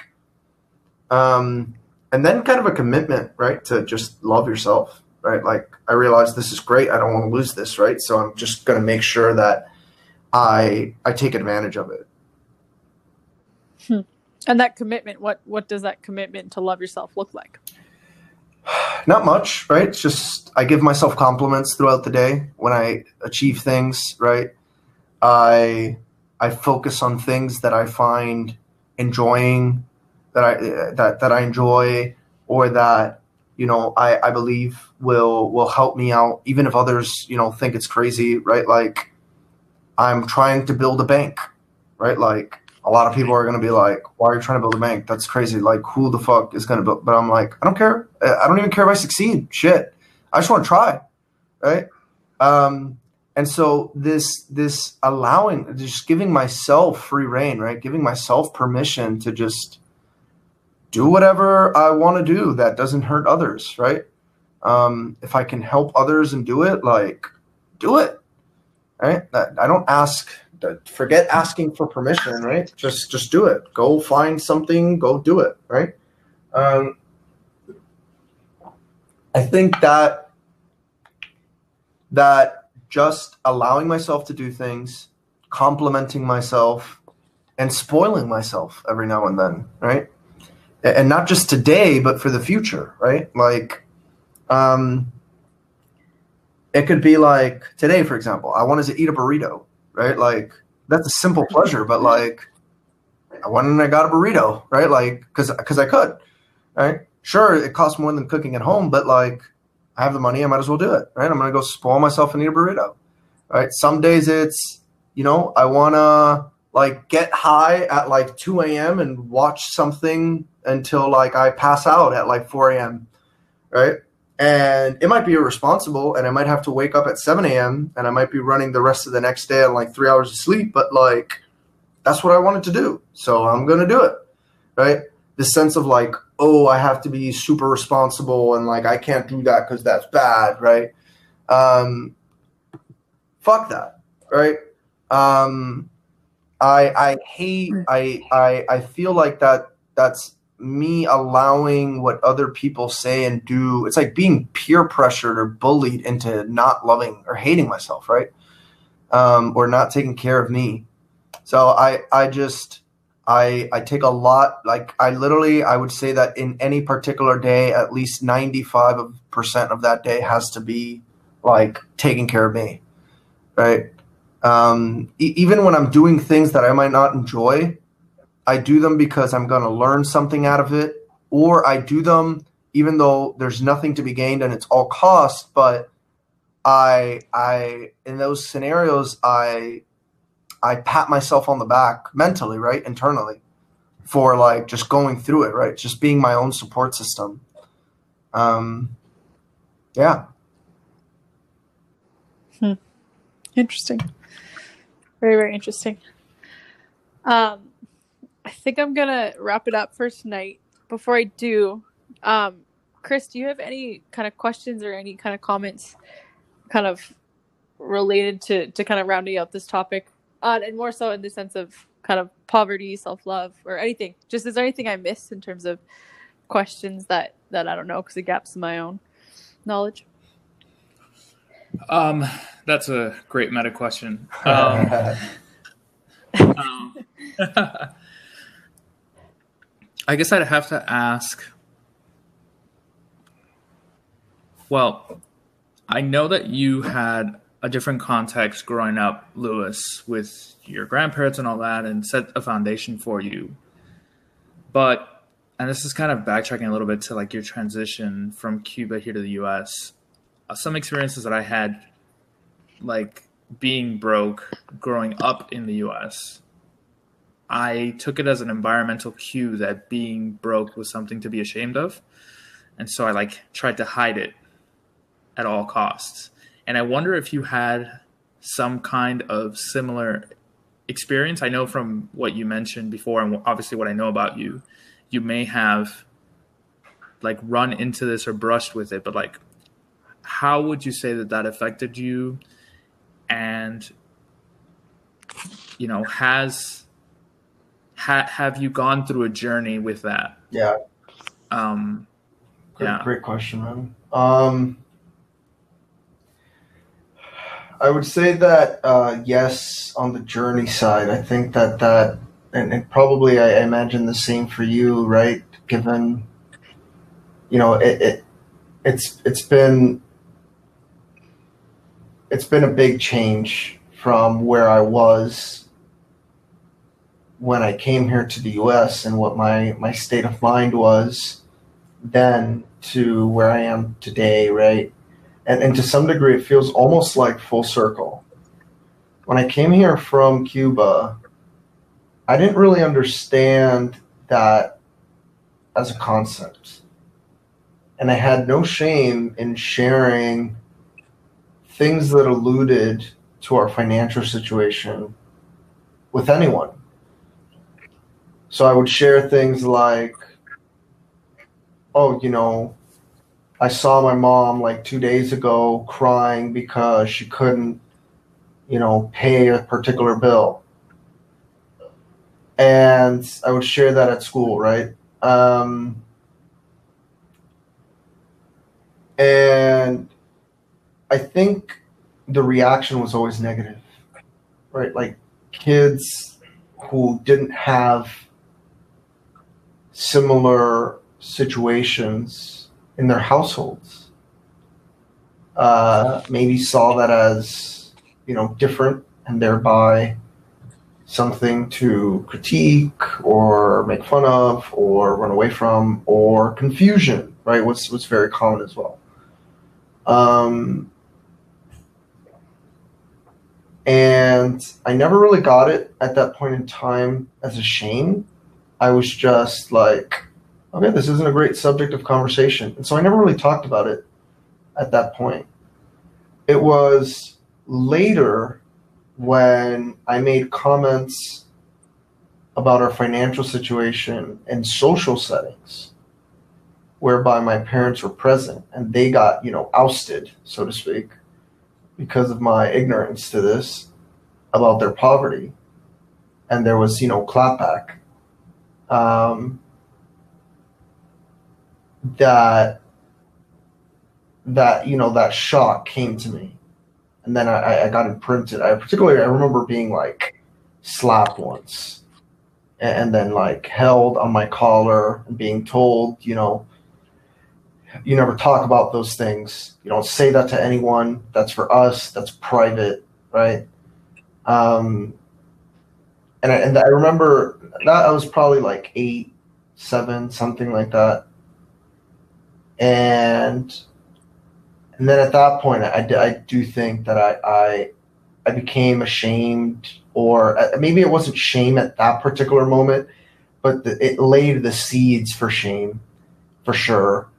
Um, and I became more aware too of certain things, like when my mom would count money that she was handed or something, like she'd always do it hiding it, right? Like her body, right? Language would change so that she'd like hunch over and like turn and then you know just kind of scruffle quickly through the bills um, and like whenever she would pull out her phone to like or you know open up a laptop to like check a bank account or like look at a credit card statement it was always like look away right like don't don't look at this right? This is like a mess right? There's there's a there's a monster in this app or there's a monster in this website.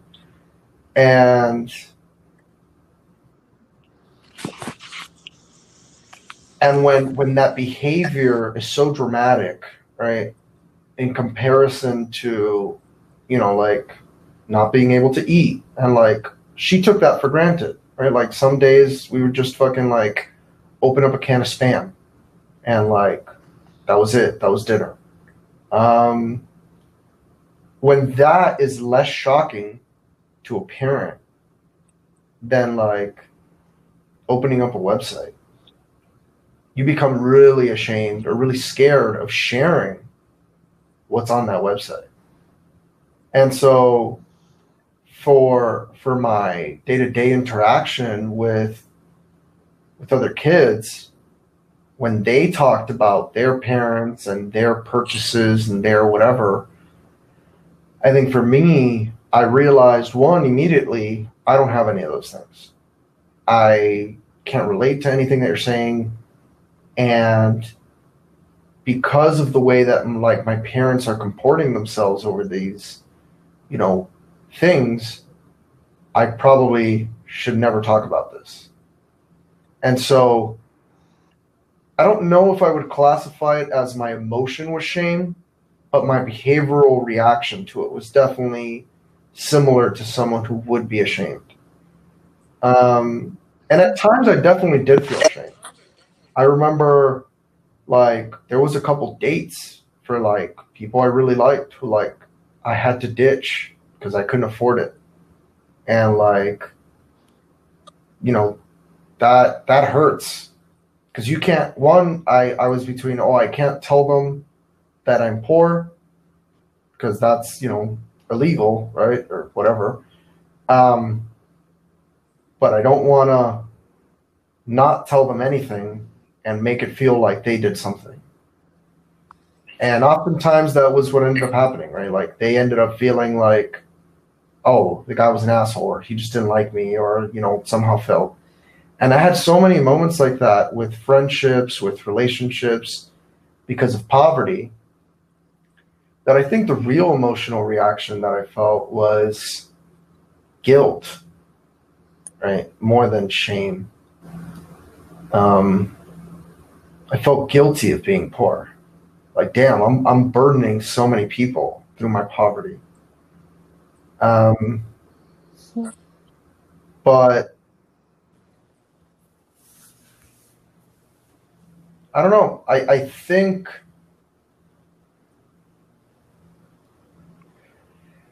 there's a there's a sense of relief and you know hashtag thank you Chris for uh, for these life lessons.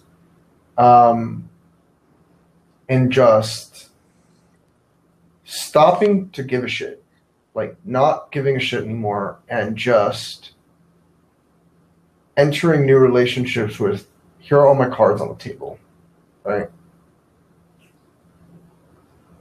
and it almost became nice because those who shamed me for being poor or those who had difficulties with it were people that I honestly didn't want to be around.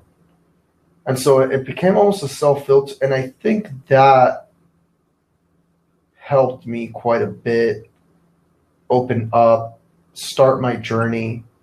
I think it'll probably be a lifelong journey.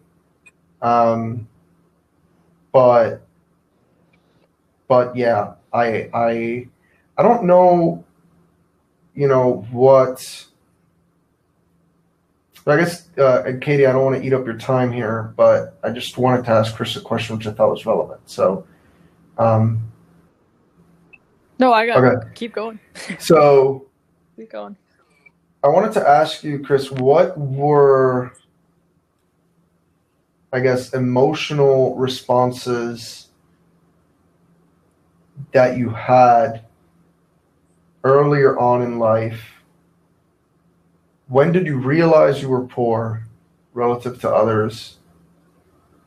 And what was or has been the journey for you through that? Like, Yeah, bloody hell, man. We could spend like two hours talking about this alone. But uh, um, it's a lot to unpack here. But I heard a, a subset of the question was, "When did I know that I was poor?" And honestly, when I start reliably having memories, I knew I was poor. Like, like in pre-K, I knew I was poor.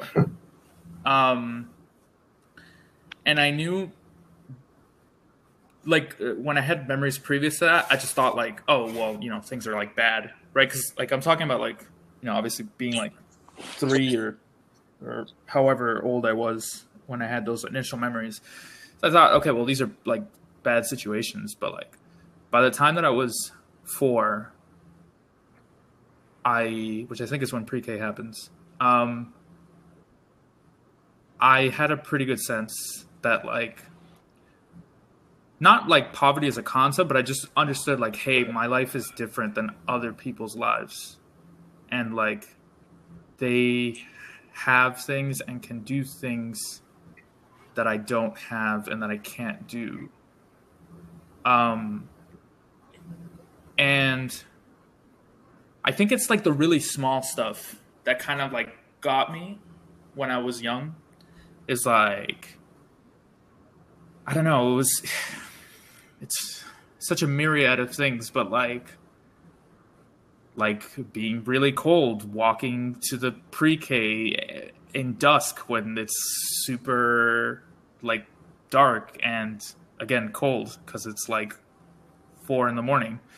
Um, and then getting there and you know like the kids are like nice and fresh, getting dropped off and all of that, and then like, well, you know my shoes have like holes in them and okay well their shoes don't have holes in them uh and you know things like that um so i, I you know I, I think what's interesting is that i almost don't even i'm still in the process of unpacking like what what did i identify as hey this is poverty versus hey i'm like a fuck up or like you know, I guess this happens to me because I'm like a worse person or something. I don't know. Um, and like, I think it's difficult because the world is a threat or at least it was like the way that I like coped with it, I guess, is I saw like everything was a threat. Like other people, like like any situation could like go bad, you know. And it was almost like imagine imposter syndrome as like a four year old or a five year old. Like I hope that they don't discover how like the reality, the sad reality of my life, or something like that. Um, um, and it gets very difficult to unpack that, especially when you're so young and impressionable. Um, but it definitely like etched itself into my young early psyche um and then but you know over time you just do the work to unpack that as you get older and you realize like okay well you know these things are not really like related at all um uh, like your who you are yourself like what values you have and like what your economic resources are but it takes a lot of time um and it has surprising side effects. Um, it seeps into what you believe you can and cannot do with things that have nothing to do with money, like honestly. Um, and you know, you, I experienced all the same problems that you mentioned. Like relationships were troublesome because like I didn't have a phone, or I couldn't go anywhere, or you know, I couldn't pay for dates, or mm-hmm. et cetera, et cetera, et cetera. Um, and I think, you know, not to just talk about like the gloom and doom part. I think the turning point is I had a series of interventions in my life that I feel very lucky to have had, and also to be able to interpret. like, like I got lucky in a sense. I had great counselors when things got really really bad, and there were some instances that they did. Um, there were people who really cared and for some reason i just i could receive the messages that they were trying to transmit and learn from them and it just like a tiny one degree change in my path over time turned into a very big difference. Um and so i'm very thankful for people who i can't even remember their names of to be honest. Um but you know, eventually those things built up, and obviously I built coping skills myself, like having to parent myself and all that, and you know, I, I won't get into everything because this podcast episode's about Lewis, not about Chris, but uh, um, but I think a really big turning point in my life was eventually learning about psychology and the psychology of personal effectiveness and learning to to disambiguate um, what self-esteem is what it means to be able to attain the things that you want and that most of the time it doesn't have really to do with money. And then you know learning about money in and of itself as a concept and then learning about leverage and learning about how uh, you know work is not synonymous with value and it's also not synonymous with value capture. Like for example one of the things that i'm appreciating now even is how working hard is not really what gives you like material gain like yes you need to work hard but if working hard meant that you were rich, the poorest people would be the richest people. Um, Hmm. So I, I don't know. I don't even know the breadth of the question, to be honest. Like, it's there's a lot to un- unpack there. Um, I'm not sure if that at all captures Yeah. what you were trying to. Yeah, yeah, no. Find part- out more you know, about. Yeah, I mean, obviously that that's that that can be a multi-hour conversation, but uh, it paints a picture, which I think is the important the important part, right?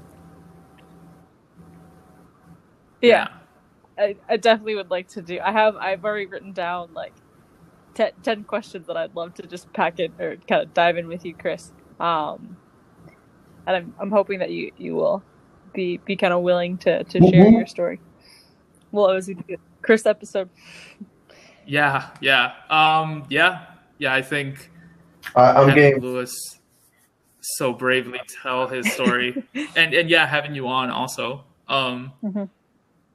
But yeah, I've always been hes, you know, I've always been hesitant to talk about these things, and uh, I guess this is something that's just personal to me. But I'm a very harsh critic on myself, so sometimes I even look at like things that happen, and I have to kind of just like be kind to myself a little bit and cut myself some slack for the things that happen and what I consider to be certain mistakes in my past. Um, so it's difficult a little bit to talk about, but I think it could be a healing exercise, I guess. Yeah, I think so. too. Cool. Yeah. Yeah, Katie, I'll help you push that podcast also, if you want it. I'll do some propaganda. My, I'll, I'll send some people to talk to his people. You know, Get some time on his schedule. that gotta carve out, you know? I'm gonna need three hours pre to prep myself up, three hours post. oh, man. No, but again, guys, I just can't even reiterate how grateful, um, grateful and thankful I am that you guys are willing to kind of share your stories and get this deep um, into the psyche of it. Because as you were saying, it's just like like check your privilege. Sure. Like you don't know what you don't know, and it's just yeah, it's just I don't know. I think Chris, actually, you were probably the first one that that shared your story to that degree of of intimacy um, privately over Instagram. But just every time I kind of hear more and more about your guys and your, and your stories and your experiences, it just helps illuminate so much stuff. Um, so thank you guys so much. Well, I really, I really got you. appreciate I guess to some degree, right? Honestly, Yeah. Yeah, no. I mean, I think it, the fact that you're such a willing, active listener. a guinea pig for for sharing these thoughts with. Uh, no, because you know, Chris, Chris and I usually share in a vacuum, and so like it's like an echo chamber of like us listening to a, a reflective story to some degree. So you know, it's it's again, I say Yeah, like I have no idea how some of the things that I say Yeah, are going to land. Yeah, yeah, yeah, Like, yeah. So again, no I, I repeat, thank you for the Hmm. free therapy. Um, hey, anytime, anytime. No, but it's it's always cool, and, and this is something that I actually wanted to uh, bring up, and, and you know we can always edit it out or whatever. I don't know, up to you. I don't I don't really the the whole podcast part of the equation is is, is really your part, but um, always wanted to maybe get like your perspective, right? Like what what um Oh yeah. Yeah. What do you make Yeah. out of all this? In in terms of of what specifically? In terms of or your experiences? In terms of yeah, this, Yeah, this like, might be one of those too hear this kind unbounded of a questions, right? Like, one of these, like we could turn that into its own podcast. but but uh, but yeah, no, yeah. I guess the point is we we've never been you listening yeah, to this. always been Right, us listening to this. No, that that's super valid. Um, first couple things. The first things that that come out is, especially kind of in the context with with George Floyd, especially in in all these contexts, you hear people say things like easy example like check your privilege or or people say like for example you're privileged so you don't have to worry about fitting in or something because you you have the security and you just don't understand these things. Like to me like i can hear them but i just don't yeah you just don't really understand what they mean. Um until you guys essentially go in and and tell me in, in, a, in a non-judgmental way in a way that's just like to me it's just like discovering like it's like wow all these things. And you guys are totally right. It's like i'm so ignorant to to a lot of people's struggles because i've just never had to to live it you know and you don't know what you don't know. So there's things that yeah for me it's just kind of eye-opening. Um things that you just don't even i just don't know. I don't know because i don't know. Um so for me it's it's just very surprising to, to some degree surprising. And then it really really really helps um yeah with understanding and empathy and, and it helps you kind of understand why people react and do the things that they do um so yeah for me i'm just incredibly grateful when i hear it um Cool. yeah i, Cool. I would Well- say that Thank you um, Cool. for yeah, yeah. Cool guys. Yeah. Then Oh. the other thing I might last thing I might add is yeah, I think the the prevailing narratives that you grow up with, um, Yeah. like on the flip side, like for people who Yeah. grow up privileged and all these things, uh, on the flip kind, like now it, it's like I kind of see it. It's like how how can you be annoyed with them because they don't know either? And I mean like everyone well, I mean, they everyone has the opportunity to learn, and I just think that people need to seek to understand. Um, and so it just honestly, just kind of hearing the, these stories just helps with Yeah. judgment. I would say the biggest thing is like on on all fronts. Um, Yeah, I, I would I would second Yeah. that very strongly. I would I would almost quote that trademark it, Katie Friesen, 2020. You know, yeah, perspective. perspective, Yeah. no judgment, just listening. Um, I, I really do think that can go a lot. That that can do so much for both sides. Really, honestly, right, or any side, right, on any arbitrary conflict. Like I've I've I, I think I've Yeah. mentioned to Chris like a handful of times, and I don't know if he agrees, but like he's never denied it. So I'm just gonna uh, throw you under the bus and say you agree, bro. Um, but it's it's this idea that like literally all conflict, all prejudice just comes from a difference in experience or a difference in like, you know, perspective, like thought pattern, right? Um, like it's either what you saw was different or the way you looked at it was different, um, which you know turns out to be about the same thing. Um, and just just a little bit of sharing with just a little bit of empathy goes such a long way. Such a long way. Yeah. And I think the the key component there is is listening. I think that most people are both trying to share, um, but it's typical that both sides Yeah. usually aren't, aren't trying to listen. Um, and so I would I would 100% in all my life experiences where there's been conflict, that's 100% the case. Is that there's just misassumptions or a lack of perspective on on both sides of understanding. Yeah. So I agree. Okay. All right, guys. Until the next Cool. one. Which, have a good night. Cool. All right, guys. Have a good night. Dale. Bye.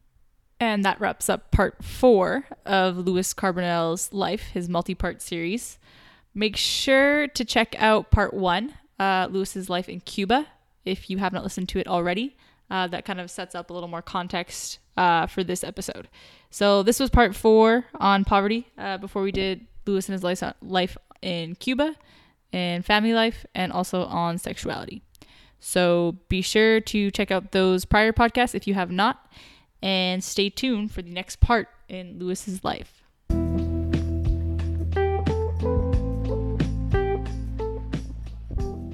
And that wraps up the episode.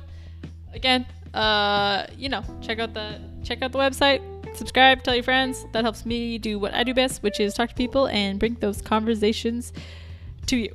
So, subscribe, tell, check out the website, and I hope you have a fantastic week. Cheers, bud.